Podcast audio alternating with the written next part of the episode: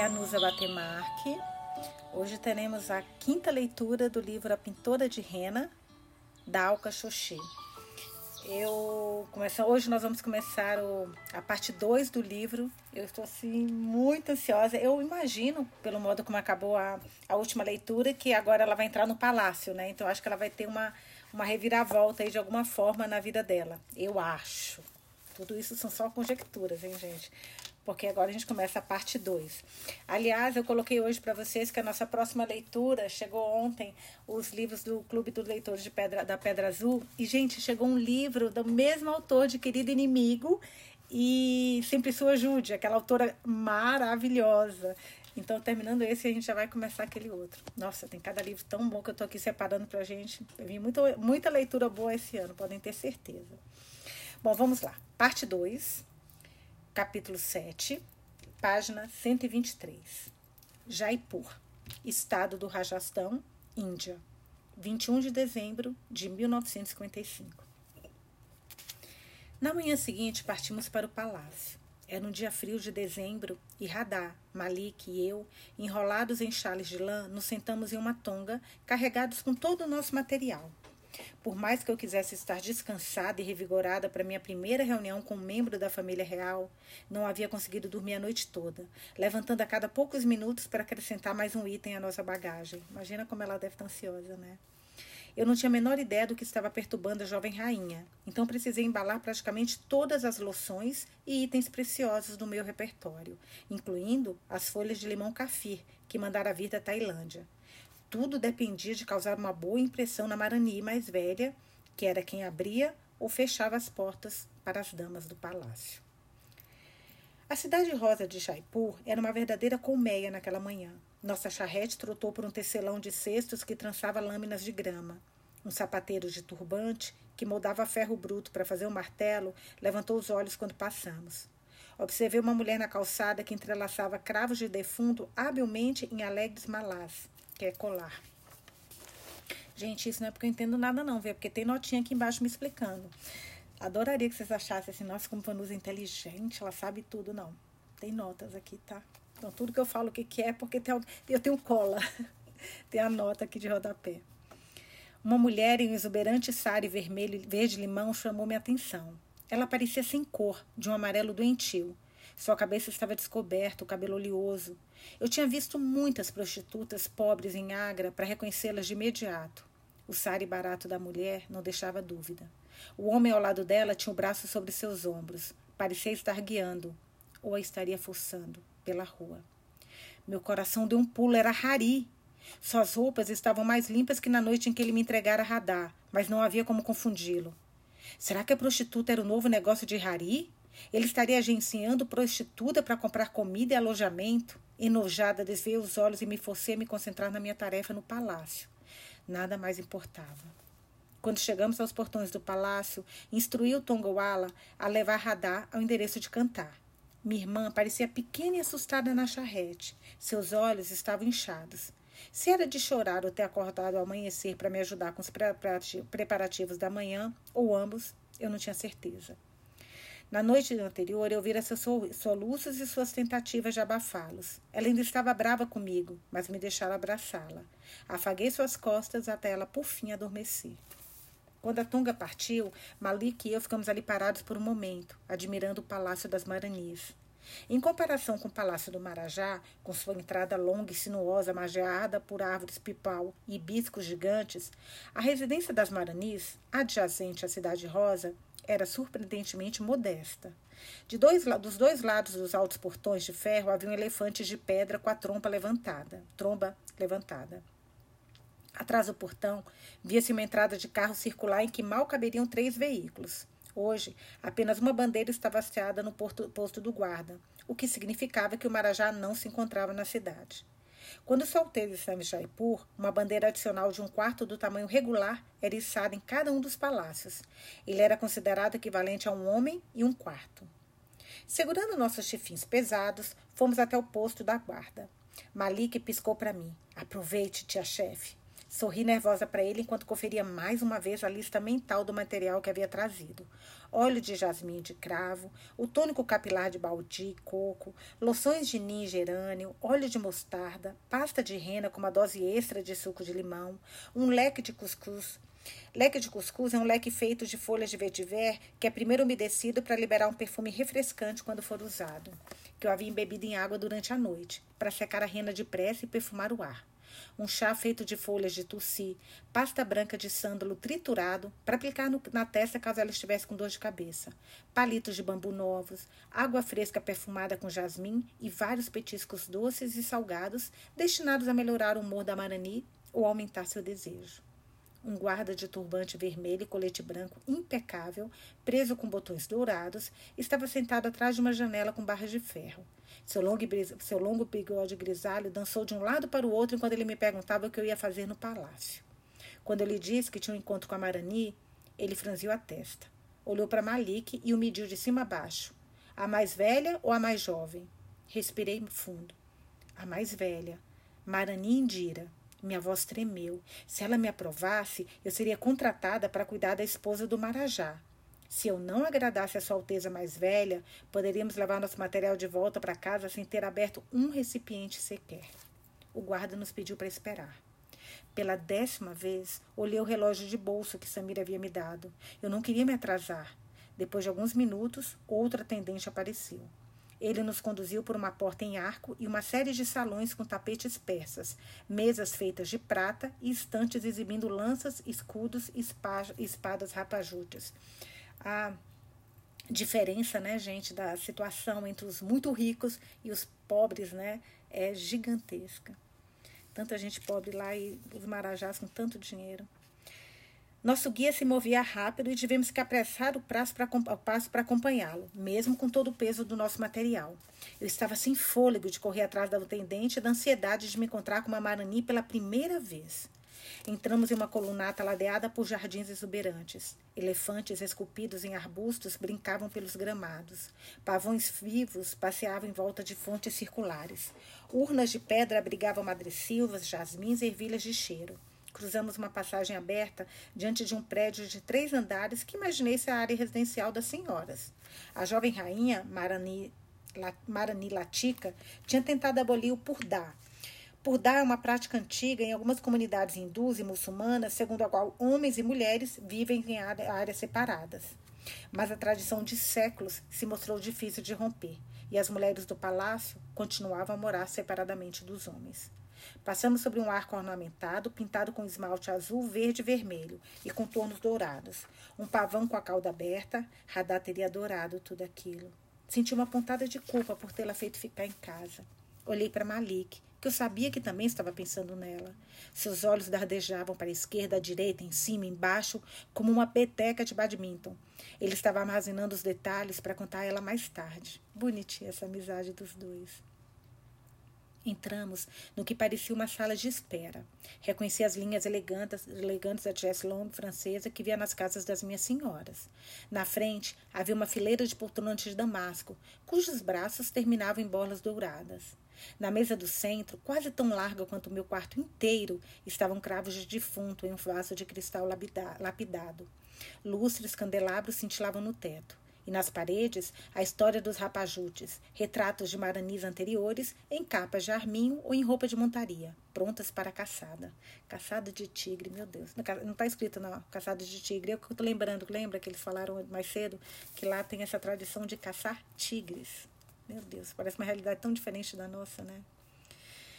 O atendente fez um gesto. Aliás, isso é o mais legal em livros, né, gente? Parece que a gente está ali, vivendo naquele, neste lugar aqui, é, nessa cultura diferente, para a gente estar tá lá, dentro do livro. Eu adoro isso, esse poder que o livro tem, que alguns autores têm de nos colocar dentro desse, desse ambiente do livro. Voltando. O atendente fez um gesto para que nos sentássemos. Então bateu em portas duplas com três vezes a sua altura, cada uma delas ornamentada com cenas esculpidas da vida rachastani, pastoreio, agricultura, sapataria. Malik levantou as sobrancelhas para mim, dizendo apenas com o movimento da boca: Palu. Entendi e arrumei sobre o cabelo a ponta bordada do meu melhor sari de seda, o de cor creme, que eu havia usado na noite anterior, na festa de fim de ano do Sing.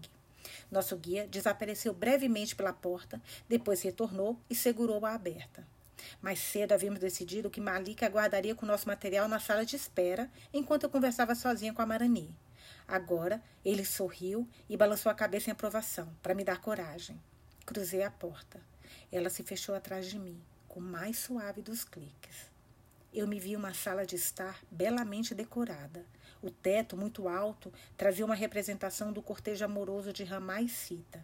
À minha frente havia três sofás de damasco. O do meio, ocupado por uma mulher robusta de uns 50 anos, vestida em seda verde esmeralda.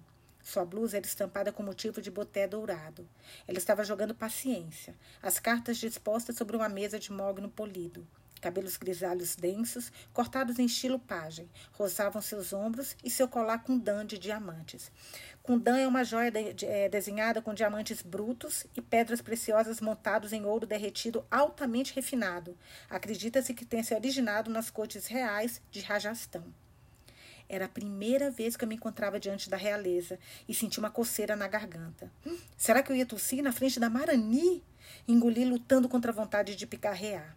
Com mãos trêmulas, ajustei o sari para cobrir melhor meu cabelo e caminhei em direção a ela, as mãos postas em um namastê. Quando cheguei ao sofá, inclinei-me para tocar primeiro seus pés, depois minha testa. Ela fez um movimento com os dedos cheios de anéis para que eu me afastasse. Ela havia acabado de tirar uma carta do baralho e estava procurando um lugar para colocá-la, decidindo por fim deixá-la de face para baixo sobre a mesa. Está vendo? disse ela. Estou sempre procurando o rei, mas ele não vem. Sua voz era grave e rouca. Um assobio agudo súbito me fez enrijecer o corpo. De uma elaborada gaiola prateada atrás do sofá, um periquito muito verde virou a cabeça para fixar um olho em mim, depois o outro. A porta da gaiola estava aberta. A Manini, que ainda não havia olhado diretamente para mim, fez um gesto despreocupado para a gaiola. Este é Madô Singh, disse. Namastê, bonjour, Bem-vindo. A ave respondeu e assobiou novamente, movendo a língua preta no bico vermelho. Seu pescoço tinha faixas iridescentes em preto e rosa forte, como se ele estivesse usando um colar com amarani, como o amarani. As penas no alto da cabeça eram da cor de um céu de verão. Eu tinha ouvido falar de periquitos alexandrinos falantes, mas eu nunca tinha visto um. Ele era lindo. Vossa Alteza deu ao periquito, o periquito o nome do falecido Marajá?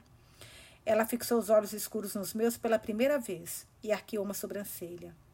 Lamentavelmente, os dois não chegaram a se conhecer. Meu marido morreu 33 anos atrás e o pequeno Madhu Singh só tem 15 anos. Ela me examinou friamente, da cabeça aos pés. Sente-se, por favor. Eu me sentei no sofá de jazente e alisei o sari sobre os joelhos para me acalmar. O que eu acho, o que eu gosto é que assim, eu sei que ela é muito inteligente, tanto ela como a irmã, sabe? Então, meu Deus, ela vai, ela vai, se tiver roubada aqui, ela vai sair bem. Deus, amém, Senhor. Todo mundo dando o nome da a mão e rezando Pai Nosso para dar certo. Até quem for ateu, vamos juntos para tudo dar certo aqui, pelo amor de Deus, gente. Fico nervosa. Outro atendente, que provavelmente estava parado junto à porta, avançou em silêncio. Chá, disse a Marani. Ele se curvou e saiu da sala. Ela puxou outra carta do baralho. Você esteve no Festival do Elefante? Não tive o prazer, Alteza. Era muito divertido. Rapajutes vinham de toda parte para jogar polo sobre seus magníficos elefantes. Tudo era pintado: presas, trompas, pés, pintava até as unhas. Ela fez um gesto amplo como o braço para indicar como a decoração era abundante. Antes que a Marani Latica se casasse com meu enteado, era eu quem dava o prêmio para o elefante mais bem decorado. Um ano, como gesto de agradecimento, eles me presentearam com o pequeno Mado Singh. O periquito assobiou de novo e gritou: Namastê, bonjour, bem-vindo. A Marani olhou para a porta. Ali, espiando pela fresta, estava Malik. Puta merda. Oh, meu Deus do céu, gente. Ai, Ai, que fora, Malik, pelo amor de Deus. Enrijeci o corpo. Quantas vezes eu havia lhe dito para esperar do lado de fora? Eu não tinha deixado suficientemente claro como a rainha viúva era importante para o nosso futuro? Ela o chamou em um sinal de dedo e ele entrou cauteloso na sala à procura da origem do som. Não deixa de ser uma criança, né, gente? Eu me senti aliviada por ter comprado a camisa amarela de mangas longas e a calça branca para ele no dia em que Parvati mencionara pela primeira vez um compromisso no palácio. Esta manhã, quando ele chegar à casa da senhora Ikengar, eu tinha lavado e untado seus cabelos e esfregado seu pescoço e suas orelhas até ficarem vermelhos. Ele estava até usando sandálias do tamanho certo. A Marani olhava, estudava com curiosidade enquanto ele examinava o periquito, sem prestar nenhuma atenção nela. Você gostaria de dizer olá para o meu precioso? Madhu Singh voou do seu poleiro e pousou no encosto do sofá da Marani. Precioso, o periquito repetiu belamente. Malik fez um salam para a ave com, com sua mão graciosa.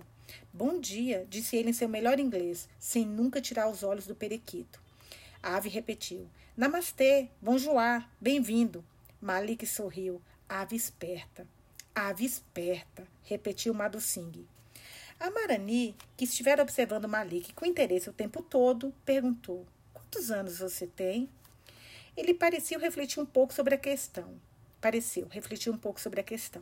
Primeiro olhou para o teto, depois de volta para Marani. Eu prefiro oito. Ai, fofinho. O canto da boca pintada da Marani oscilaram, depois se soltaram em uma risada generosa. Essa foi muito boa mesmo. Encantador. O riso dela começava no peito e borbulhava até a garganta, sacudindo os braceletes e fazendo favalhar as pregas do sari. Ela olhou de Malik para mim. É seu? Fiz que não com a cabeça. Ela voltou para ele. Rapazinho, qual o seu doce preferido? O periquito imitou. Qual o seu doce preferido? Malik contraiu o rosto e olhou para o teto de novo. Rabri, disse ele, que é uma sobremesa cremosa feita com leite. Maravilhoso. Precisamos dizer ao chefe para fazer rabri para você imediatamente, declarou a Marani. Olha, gente, tá dando tudo certo. Meu rosto ficou quente e eu me movi para a beirada do sofá. Alteza, nós viemos para servi-lo, servi-la, não para Vossa Alteza nos servir. Fazer rabri era tedioso e demorado, exigindo atenção constante enquanto o leite cozinhava e a água evaporava sobre fogo baixo durante duas horas, deixando apenas o creme. Era impertinência pedir isso ao palácio. A Marania regalou muitos olhos. Mas isso daria grande prazer a Amado Singh, não daria? A ave balançou a cabeça. Adoro doces. Malik olhou depressa para mim, um pequeno sorriso nos lábios, como se estivesse perguntando que jogo estávamos jogando e se ele poderia participar. Protestei. Alteza, Rabri é tão demorado para fazer? Precisamente. Ela se virou para a porta e outro atendente se aproximou. Ela o instruiu a levar Malik para a cozinha e não retornar até que o menino tivesse comido o quanto quisesse de rabri. Não deixe o chefe mandar o menino para uma das outras cozinhas e leve Madu Singh com vocês. Para mim, ela disse, ele adora doces. Os olhos de Malik estavam enormes quando ele olhou para mim. Levantei o ombro ligeiramente. Quem era eu para discutir com uma Marani? Como se tivesse compreendido a Marani perfeitamente, o periquito voou do divã e pousou no ombro forrado de branco do atendente. Adoro doces. Madhuk Singh repetiu, enquanto Malik seguia a ave atendente para fora da sala. Eu me virei novamente para a rainha viúva, que estava tentando conter uma risada e falhando. O chefe é odioso, disse ela. Ele nunca tempera comida do jeito que eu gosto. Era o favorito do meu falecido marido e agora se ressente por ter que se vir a mim. Ele vai ficar irritado de ter que trabalhar por tanto tempo no fogão quente para alimentar mais uma boca. Meus ombros relaxaram. Como minhas senhoras, as Maranis tinham criado as próprias regras para mandar no jogo. A Marani virou um seis de ouros e o colocou sobre um sete de paus. Então, você conhece Pavati Singh. O pai dela e minha mãe eram primos. Ela olhou para mim com um sorriso agradável. É o marido dela que eu acho irresistível. Talvez porque Samin veio os presentes mais adequados, você sabia? Não, Alteza, respondi intrigada. Pois deveria, disse ela com uma expressão astuta. Acredito que você seja fornecedora dele. Os sachês? Impossível. Ela pensando, tá, gente? Meu cabelo nunca foi tão volumoso. Ela sacudiu a cabeça. O cabelo balançou graciosamente de um lado para o outro. Samir comprava uma caixa do meu óleo de bauíche para cabelos todos os meses, mas eu achava que era para as amantes dele. Eu sorri. É muito bonito, Alteza. Então, quando Samir diz que você faz milagres, eu acredito nele. Ela me lançou um olhar atento. Você acredita que faz milagres? Eu tenho essa reputação. Deixe-me ver sua cabeça. Hesitei, surpresa com o pedido. Mas quando ela fez um gesto com o dedo para que eu removesse o palu, descobri a cabeça. Seus olhos escuros examinaram meu cabelo, recém-lavado e tratado com óleo. O ramo de jasmim no alto do meu coque, o lóbulo nu das minhas orelhas. Ela girou os dedos e eu virei a cabeça para que ela pudesse ver a parte de trás. Quando olhei de novo, ela fez um gesto rápido de aprovação. Eu gosto de uma cabeça bem formada, disse. um atendente entrou com serviço de chá de prata. A porcelana, a porcelana era decorada com padrão semelhante aos de Parvati. Em um prato com borda dourada, haviam biscoitos muito delicados, com centro de pedacinhos de pistache e alfazema. O chá foi servido nas xícaras. Com uma batidinha de sua unha esmaltada, a Marani indicou que seu chá deveria ser colocado ao lado das cartas, mas ela não pegou a xícara. Meu falecido marido gostava muito de chá. Ele às vezes tomava cinco, seis xícaras por um dia, com muito açúcar. Todo aquele açúcar deveria ter feito dele um homem doce. Ela parou um instante. Não fez. Os modos francos de Sua Alteza eram inesperados. Mas, curiosamente, eu os achava agradáveis. Raciocinei que talvez fosse hábito de toda a realeza ser excêntrica. E, por fim, deixei as costas repousarem na almofada do sofá. Tomei sem pressa um gole do chá cremoso, doce e perfumado com cardamomo e canela. Hum, que delícia! Ele foi egoísta até o fim, Sua Alteza continuou. Para suas concubinas, deu 65 filhos, porque, ora, quem se importa com os ilegítimos? Para suas cinco esposas, eu incluída, ele comou, tomou grande cuidado para não dar nenhum. Sabe por quê? Ela ficou segurando uma carta entre os dedos, indicador e médio, do modo como um homem segura um cigarro, esperando uma resposta. Inclinei a cabeça polidamente. Seu astrólogo aconselhou a não confiar em seus herdeiros de sangue. Então, em vez de ter um filho legítimo, ele adotou um menino de uma família rapajute, que agora é o nosso Marajá. Ela bateu a carta na mesa com a face para baixo. Eu vivo em um palácio com Marajá, que não é meu filho, e uma Marani, que é minha nora adotiva. Não era a primeira vez que eu ouvia sobre um palácio indiano que adotava um príncipe herdeiro a conselho de um astrólogo. Em algumas famílias reais, essa era uma prática comum. Ela pôs a mão brevemente em volta da sua xícara de chá, mas a deixou na mesa. O Marajá atual ama sua terceira esposa. Latica se veste belamente, teve uma educação cara, é inteligente. O filho que ela lhe deu deveria ser o príncipe herdeiro. Ela cobriu uma dama com valete, com valete que havia tirado do baralho. O único problema é que ele também ouviu o conselho do seu astrólogo, que o advertiu de que seu filho de sangue lhe tomaria o poder. Então, o Marajá mandou o filho para a Inglaterra, para a escola interna, sem contar a esposa. Ela deixou, ele deixou essa tarefa para seu conselheiro-chefe. Covardia dos homens, né, gente? é plebeu, o, o marajá, o rei, pelo visto a covardia acompanha. Não teve coragem, tem coragem de fazer a merda, mas não tem coragem de falar com a mulher. Oh, meu Deus do céu. Ô, gente, minha avó sempre falou merda, tá? Minha mãe fala que merda não é palavrão. Meu marido fala que é, mas pra mim não é não. Se vocês acharem que é, deixa um comentário lá, eu vou tentar me segurar um pouquinho.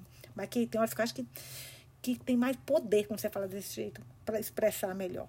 Bom, voltando para a leitura. A Marani Latica não come nem dorme desde que lhe tiraram um filho. Ela não quer falar, não sai da cama. Hum, talvez seja esse problema. Balançando a cabeça, ela prosseguiu. O menino dela tem só oito anos, a mesma idade que seu assistente prefere ter, mas ela não tem permissão para vê-lo. Eu entendi o trauma que as mães sofriam quando perdiam seus filhos para a febre ou a desnutrição. Tinha visto isso muitas vezes trabalhando com minha saas. Mas ter um filho levado embora sem seu conhecimento devia ser outra espécie de tortura a Marani Indira havia chegado ao fim do, do baralho. Os cidadãos de Jaipur talvez pensem que nós, Maranis, temos poder, mas isso não poderia estar mais longe da verdade. Ela pegou a pilha de cartas rejeitadas e começou a virá-las uma a uma. Agora chegamos a você, Lakshmi Shastri, Embora a jovem rainha não seja minha nora de sangue, ela é minha responsabilidade. Seu ânimo precisa ser restaurado para que, ela, para que ela possa retomar suas funções reais. E ela precisa ser uma esposa adequada para o Marajá novamente. A rainha viúva levantou uma sobrancelha. Ela não tem escolha, a não ser aceitar seu destino e do seu filho. Que será, será. A Maranindira imobilizou as mãos. Pelo menos ela experimentou a maternidade. A mulher sentada à minha frente também havia conhecido o sofrimento. Se não fosse inapropriado, teria oferecido o doce de castanha de caju que havia preparado naquela manhã com cardamamo, cardamomo para aliviar a tristeza. Esperei um momento. Como eu posso ajudar, Alteza? Recupere a Marani Latica. Remova seu sofrimento. E que Samir garante o que Samir garante que você pode fazer. A confiança de Samira em mim era encorajadora, mas a ideia de falhar com uma mulher da nobreza, uma figura pública daquela estatura, me fez sentir um calafrio. Umedeci os lábios. Alteza, curar leva tempo, assim como minhas aplicações. Terei que ver a Marani Latica para determinar como poderei ajudar e quanto tempo pode demorar. É uma honra que o Sr. Singh tenha tanta fé em mim, mas, por favor, permita-me avaliar a situação primeiro.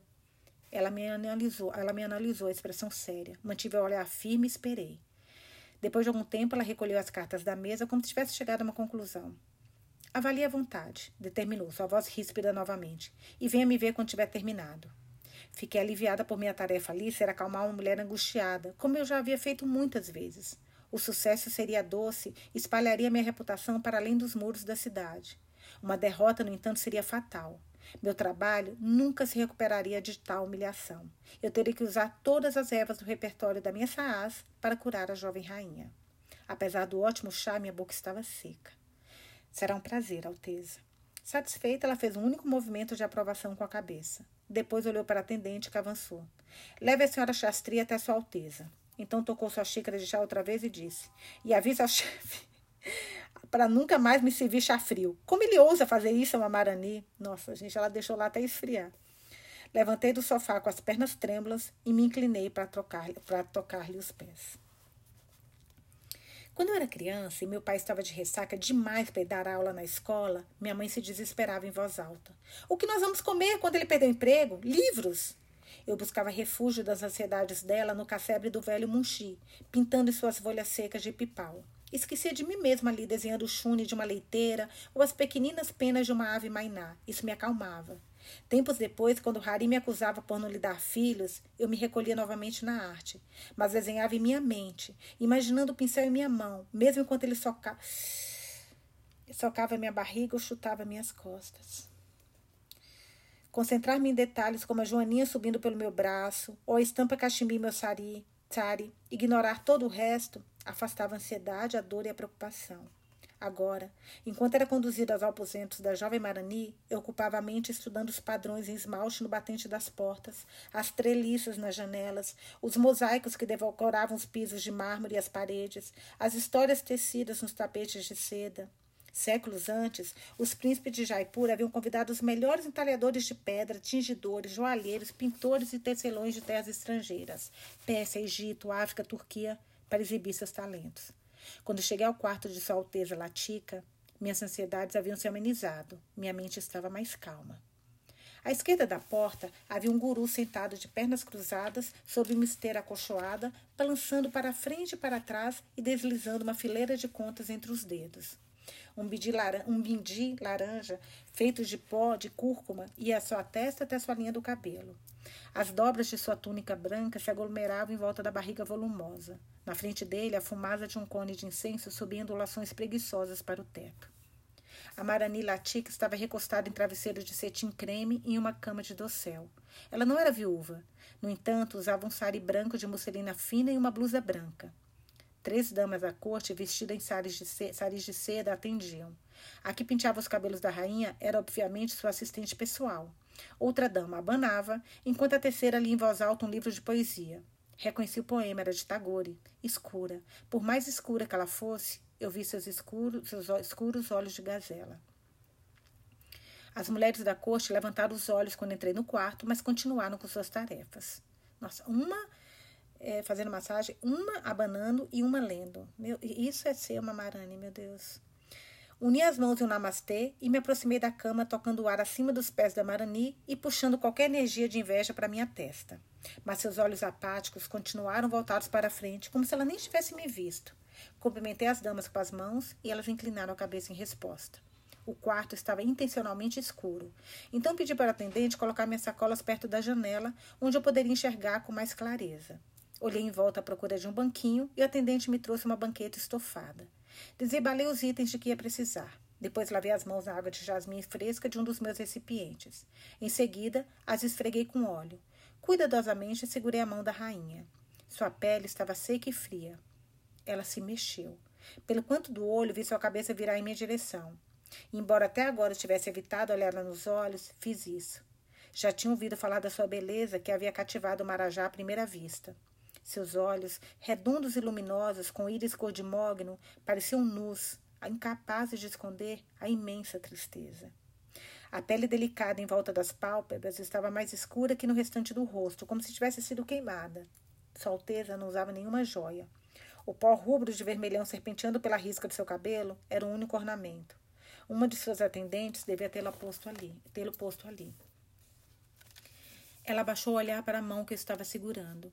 Abriu os dedos e o examinou, como se nunca os tivesse visto.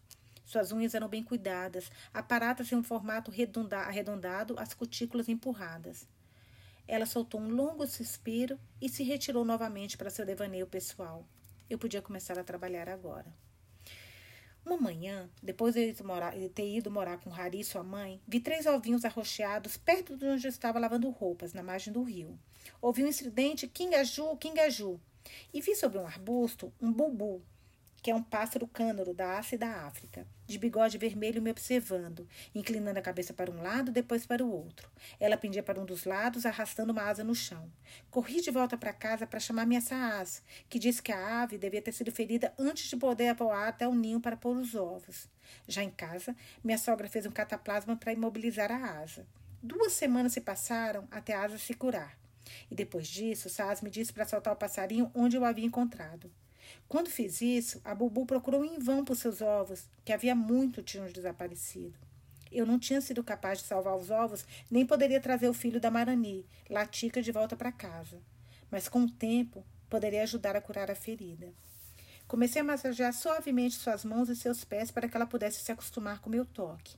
Eu trabalhava com minhas senhoras havia muito tempo e elas confiavam em mim. Mas a Marani Latica não me conhecia, nem sequer me notara de fato. Portanto, seria difícil para ela relaxar do modo como conseguia fazer nas mãos de sua assistente pessoal.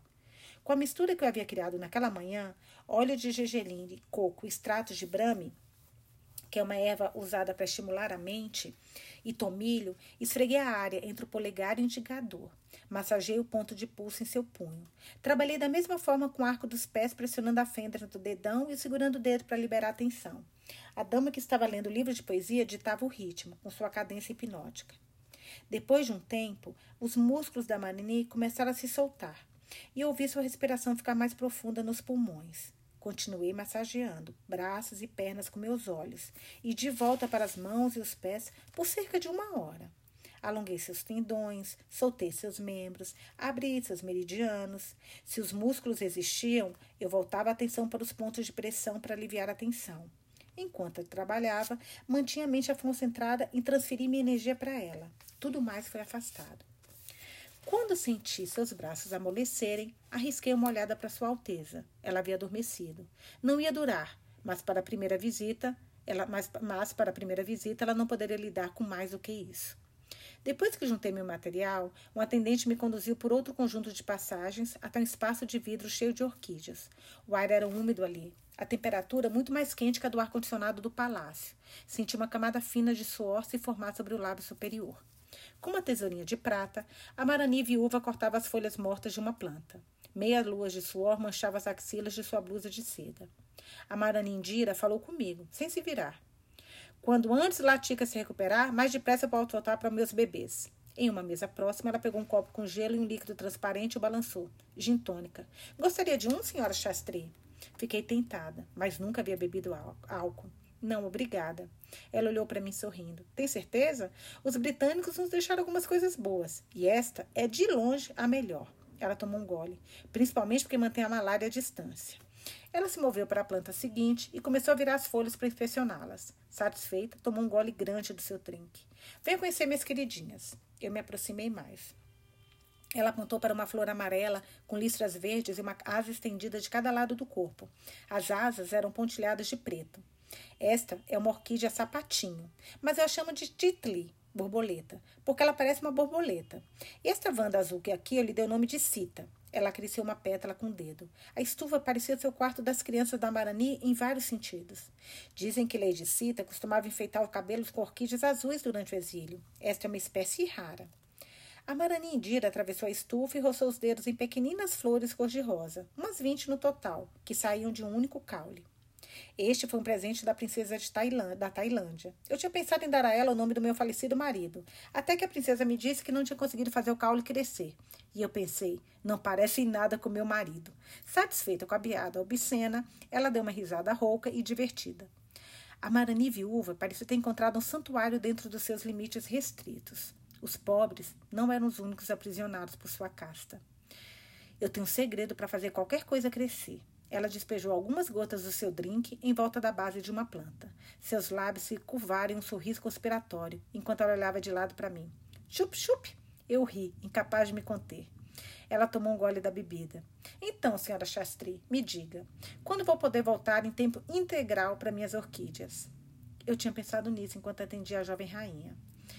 Alteza, se me permite, antes que meu trabalho possa de fato funcionar, a Marani Latica precisa confiar em mim. Se eu pudesse trabalhar com ela todos os dias no mesmo horário por duas, três semanas, acredito que faríamos progresso. E você fez algum progresso hoje? Acredito que sim. Comecei as preparações para um desenho de rena que eu aumentarei a cada dia. Quando estiver completo, acredito que Sua Alteza estará se sentindo muito melhor. Ela concordou, apertando os lábios. Qual o custo dessa ressurreição? Unir as mãos na frente do Sari o que Vossa Alteza considerar apropriado.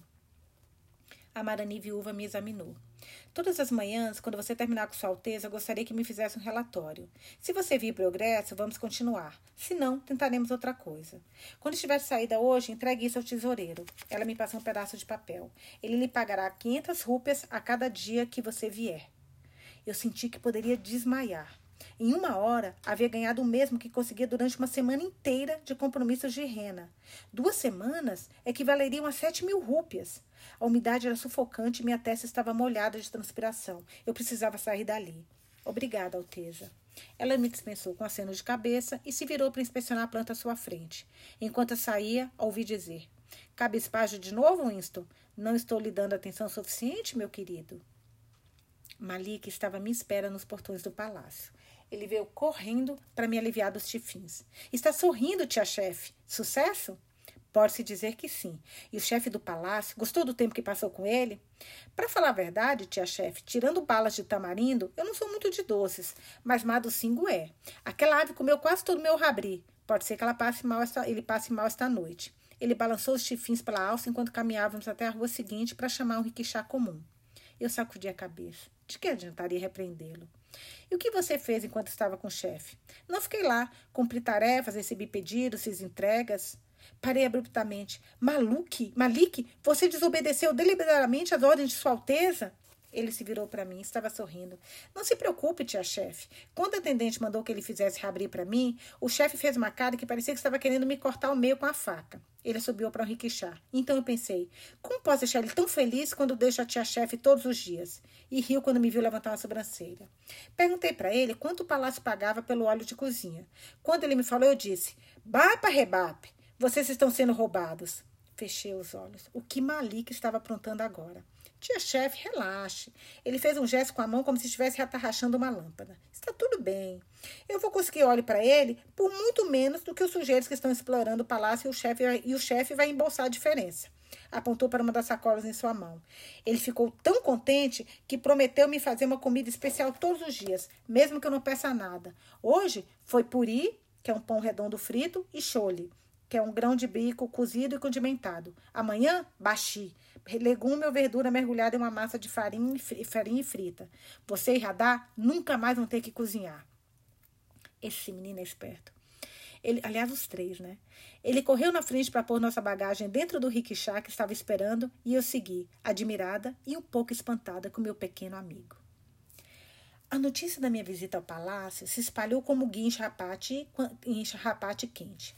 Bastou um vendedor de mangas nos ver no portão do palácio e contar para a esposa, que contou para a vizinha, que contou para o cunhado, que contou para o médico, que contou para a lavadeira, que foi deixar as roupas passadas na casa de uma das minhas senhoras. Não demorou e meus serviços estavam sendo solicitados por novas clientes para todo tipo de comemorações e cerimônias: noivado, sete meses de gravidez, nascimento do bebê, primeiro alimento sólido do bebê, primeiro corte de cabelo do bebê, menino atinge a maioridade, primeira entrada em uma casa recém-construída, nascimento de Hanuman, culto de fogo para a deusa Durga, a grande noite de Shiva, promoção no trabalho, ace... nossa senhora que sucesso, aceitação na universidade, cerimônia para viagem segura, cerimônia para chegada segura. Na Índia, o que não faltava eram rituais e cerimônias, e nós três ficávamos ocupados de manhã até tarde da noite. Radá preparava pasta de rena e me ajudava a cozinhar os petiscos. Eu atendia Marani Latica de manhã e minhas senhoras de tarde e à noite. Malik cruzava a cidade entregando meus cremes, óleos e loções, cujas vendas haviam triplicado. Foi um tempo bom para nós. Eu deveria ter aproveitado mais. mas não podia. Não até que a Marani Latica estivesse em condições de retomar seus deveres reais. Muitas das novas clientes estavam ansiosas por fofocas. A Marani Latica é tão linda quanto dizem. Conte sobre os sofás que acomodam dez pessoas. É verdade que as urnas de prata no palácio têm a altura de um homem? Eles servem carne na sala de jantar? Até mesmo as senhoras que eu atendi havia anos não resistiam a arriscar uma ou duas perguntas. Todos os saris da Marani são de Paris? Como são as estampas do seu crepe Georgette? Minhas clientes favoritas, como a senhora Patel, que não se impressionava com riquezas ou títulos, não demonstravam curiosidade. Uma matrona de sessenta e poucos anos, quieta e tranquila, que fazia contabilidade do hotel de seu marido, a senhora Patel, disse: Espero que você esteja tendo tempo de descansar, Lakshmi. Períodos como esse podem ser muito tensos. Antes de se calar, em um silêncio amigável. Malik mantinha-se discreto. Eu o havia aconselhado sobre como responder às perguntas de porteiros, criados e tonguiwalas. Ele podia descrever as pinturas das maranis em caçadas reais para famílias rapajutes, mas não para brahmanes, vegetarianos. Podia falar dos jardins perfumados, mas não dos detalhes de encanamento europeus no banheiro real, muito vulgar. Podia dizer que a banda do palácio empregava 40 músicos, mas não revelar que cada um dos três chefes, Bengali, Rajasthani e inglês, tinha uma cozinha separada e seus próprios assistentes muito exibicionista. Radar fazia suas tarefas quase sem abrir a boca. Assim que terminava, ela ia para casa de cantar. Como o novo período escolar ainda não havia começado, Cantar sugerira que minha irmã lesse para ela tarde. Achei uma ideia maravilhosa. Imaginei que quando eu chegasse em casa tarde da noite, ela estaria ansiosa para me contar o que havia acontecido em seu dia. Eu queria muito isso. Mas ela só ficava deitada na cama, de costas para mim, lendo um livro emprestado por Cantar. Eu perguntava o que ela estava lendo. Suas respostas eram curtas. Um livro. Se perguntasse qual livro, ela respondia: Você não conhece. Eu dizia: Tente, ao que ela poderia dizer: Um romance de uma das Brontë.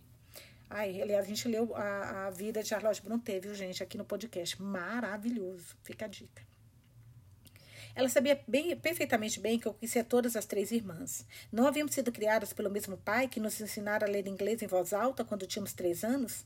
Não conseguimos mais do que reproduzir o som das palavras sem entender o significado, mas seus métodos me introduziram na literatura desde uma idade precoce. Eu não podia acreditar que ela ainda estivesse brava comigo por não ter ido ao palácio. Era totalmente descabido. Eu era irmã mais velha, provedora. Eu deveria definir as regras e ela deveria obedecê-las sem questionar, como cabia uma boa irmã mais nova. Mas abafei minha irritação. Com o tempo, ela aprenderia a aceitar o que não podia mudar. Era só olhar para mim. Apesar das minhas repetidas objeções, eu não tinha conseguido mudar meu destino. Acabara casada com Hari. Em meu compromisso seguinte com a senhora Sharma, ela me parabenizou por ter conseguido um trabalho no palácio.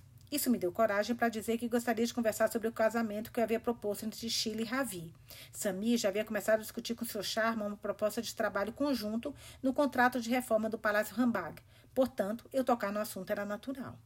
A senhora Sharma entrou no jogo, incapaz de esconder o sorriso que empurrava para cima a pinta em sua face, e apresentou as próprias cartas.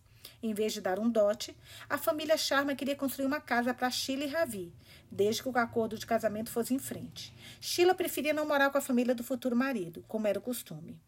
Uma família se opôs a essa exigência e tivemos que rejeitar a oferta deles, disse a senhora Sharma. Eu entendia porque as famílias de Jaipur achavam a exigência de Chile inaceitável.